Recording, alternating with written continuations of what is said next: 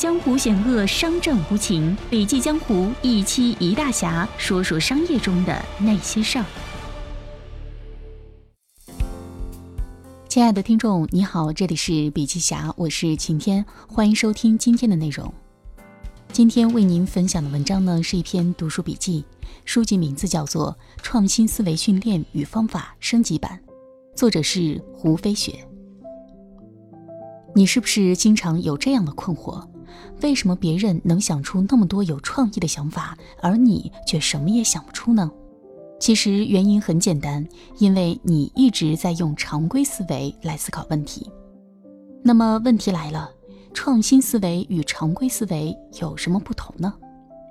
常规思维之所以冠以“常规”二字，是因为它的主要特点是习惯性、单向性和逻辑性。习惯性是一种思维定式。那么一提到思维定式，很多人往往认为它是思维障碍，其实这是片面的。事实上呢，绝大多数人的行为，百分之九十以上都是依赖于思维定式思考的结果。换句话说，这种思维的习惯性，既可能成为我们良好的助手，帮我们养成正确的行为，也可能成为我们最坏的敌人，把我们的思维拖入特定的陷阱里。其次呢，常规思维具有单向性。大家都知道，屋外的蝴蝶可以很容易地从敞开的窗户飞进屋里，但是它却无法顺利地飞出去。在屋里呢，它会惊慌失措地一圈又一圈地飞，左撞右冲的努力，却始终不能飞出房间。那到底是什么阻止了它呢？原来蝴蝶有个特点，只要进入建筑物当中，它总是往房间的高处飞。大概以为出口都在最高处，其实呢，低一点点就是窗口。蝴蝶被困的原因，正是因为它这样的单向思维，它总不肯往低处飞，宁愿耗尽所有的力气后跌落在地板上。跟蝴蝶相比呢，成群结队的马家鱼更为固执，简直就是一条道走到黑，撞了南墙也不回头。马家鱼很好看，它们平时生活在深海里，但是在春夏之交的产卵期会随着海潮来到浅海。渔民捕捉马家鱼的方法非常简单，用下端系着铁坠的竹帘拦截鱼群，竹帘上呢有许多粗松的孔。马家鱼的个性很强，不肯转弯，更不肯后退，一直向前，即使闯入天罗地网当中也不停止。于是，一只只马家鱼前赴后继地陷入竹帘孔中，帘孔越收越紧，而马家鱼却还是拼命地往前冲，结果都被牢牢地卡住。所以，反思一下，我们是否有时候也会陷入这种马家鱼思维呢？单向性思维就是我们常说的一条道走到黑，一棵树上吊死，特指思维比较僵硬化，不够灵活。逻辑性呢，也是常规思维的一个显著特点。逻辑思维是一种基本的、很重要的思维方式。所有创新的想法和火花，最后都要通过逻辑思维，成为一种可以准确表达的、可执行的东西。那么，了解了常规思维的特点以后呢，再来了解创新思维的特点就很容易了。创新思维的三个主要特点是多向性、非定式性和非逻辑性。有一次呢，大家一起做设计新式鞋的练习，打破常规思维，体现创新思维的三个特点后，我们得出了以下的设想：第一，鞋可以吃；第二，鞋可以说话；第三，鞋可以扫地；四，鞋可以指示方向；第五，鞋一磨就破。可是鞋怎么可以吃呢？简直荒唐，完全不合逻辑嘛！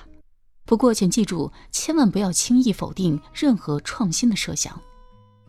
首先，鞋可以吃，难道非要用嘴吃吗？你可以用脚来吃呀，在鞋内加些药物，通过脚的吸收治疗高血压、关节炎、胃病等等，可以设计多种医疗鞋。第二，鞋会说话，完全可以做到。设计一种穿鞋时能播放声音的鞋，小孩子一定非常喜欢它。第三，鞋可以扫地，设计一种带静电的鞋，可以走到哪里就把哪里的灰尘吸走。那么现在呢，已经有了可以清洁地板的拖鞋。第四，鞋可以指示方向，在鞋上装上指南针，调到所选择的方向。方向一旦偏离，鞋就会自动发出警报。最后呢，鞋一磨就破。设计一次性鞋，价格便宜，穿一星期就可以扔，可经常更换鞋的样式和颜色。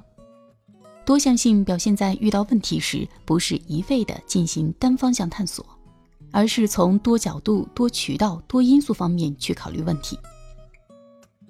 非定式性则表现了思维的开放性，比如说，元宵除了可以是乒乓球大小之外，还可以是弹珠大小的。除了是白色的以外呢，还可以是彩色的。非逻辑性则是创新思维和常规思维的重要区别。但凡创新思维都是多多少少不符合一般逻辑的，都是超出常人思想的，大多可能会不被主流思维所接受。纵观历史，不论是政治上的各种变法新政，还是科学上的各种学说观点，大都是很多年后才能普遍接受。才被证明其先进性和合理性的。如果有人问螃蟹壳是硬的还是软的，估计绝大多数人都会说它是硬的。人们对螃蟹壳是硬的已经形成了固有的概念。如果你遇到了软壳蟹，除了惊异之外，你还会做什么呢？你会打破砂锅问到底吗？在美国有一种食物叫做炸软壳蟹。是将蟹壳柔软的螃蟹油炸后直接食用的一种食物。可是螃蟹壳怎么是软的呢？许多人吃过了惊异了也就过去了，但是有一个日本人却一定要问个为什么。他想知道美国螃蟹的蟹壳为什么是软的。店里的人告诉他，其实所有的螃蟹壳都是硬的，但是所有的螃蟹在蜕皮后刚刚长出新蟹壳的时候都是软的。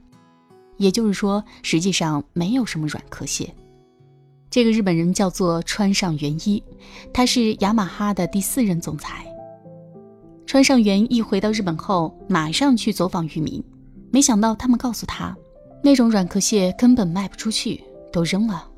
他一听，立刻就下了订单，我全买了。于是雅马哈旗下的鸟语国际酒店的菜单上就多了一道菜：炸软壳蟹。当然，雅马哈的餐饮并不是最知名的，它的所有业务当中占比最重大的依然是乐器。大家知道，雅马哈最早是生产风琴的，后来转向了钢琴。可以说，相对于欧美等老牌的钢琴生产国来说，它生产钢琴的时间并不是很长。但是，雅马哈钢琴已经达到世界一流水平。正是穿上原衣持续不断地提出问题，成就了雅马哈今天的成功。使用什么样的材质可以使钢琴的音质更好呢？最初做钢琴的时候，川上就问了制造钢琴的负责人。对于专家的回答，一般人都不会再去怀疑，但是川上可不是这样的。他继续不停地问下去：“你说的那种材质真的是最好的？欧洲和南洋的木材哪种更合适做钢琴呢？这些材料到底干燥几天比较好呢？”直到把负责人问的说：“我不知道。”于是他下令，那就去试吧。他们把音板、弦不同的木材、不同的干燥时间等因素进行组合试验，一次次的改变，他们获得了几十万个数据，之后从中寻找出最佳的组合。这就是雅马哈制造钢琴的方法。这种方法的效果很快就超越了传统依靠技术人员的经验和感觉制造钢琴的方法。